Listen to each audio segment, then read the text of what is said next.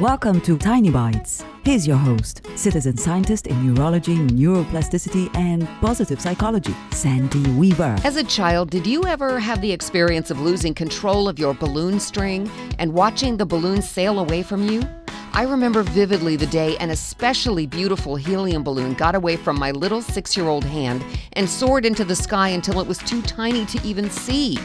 As I cried, Mom redirected my attention to something fun and a lot closer until the sting of losing the balloon was gone, just like the balloon was.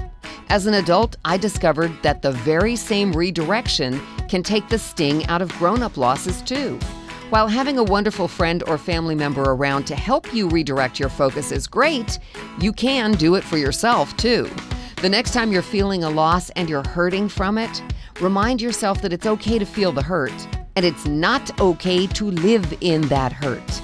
Then find something you love to do and go do it. That's the very best form of adulting, taking care of your own hurting heart. Subscribe to the podcast and share it with your friends. And there's lots more at centerforworkplacehappiness.com. Here's to your well being, one tiny bite at a time.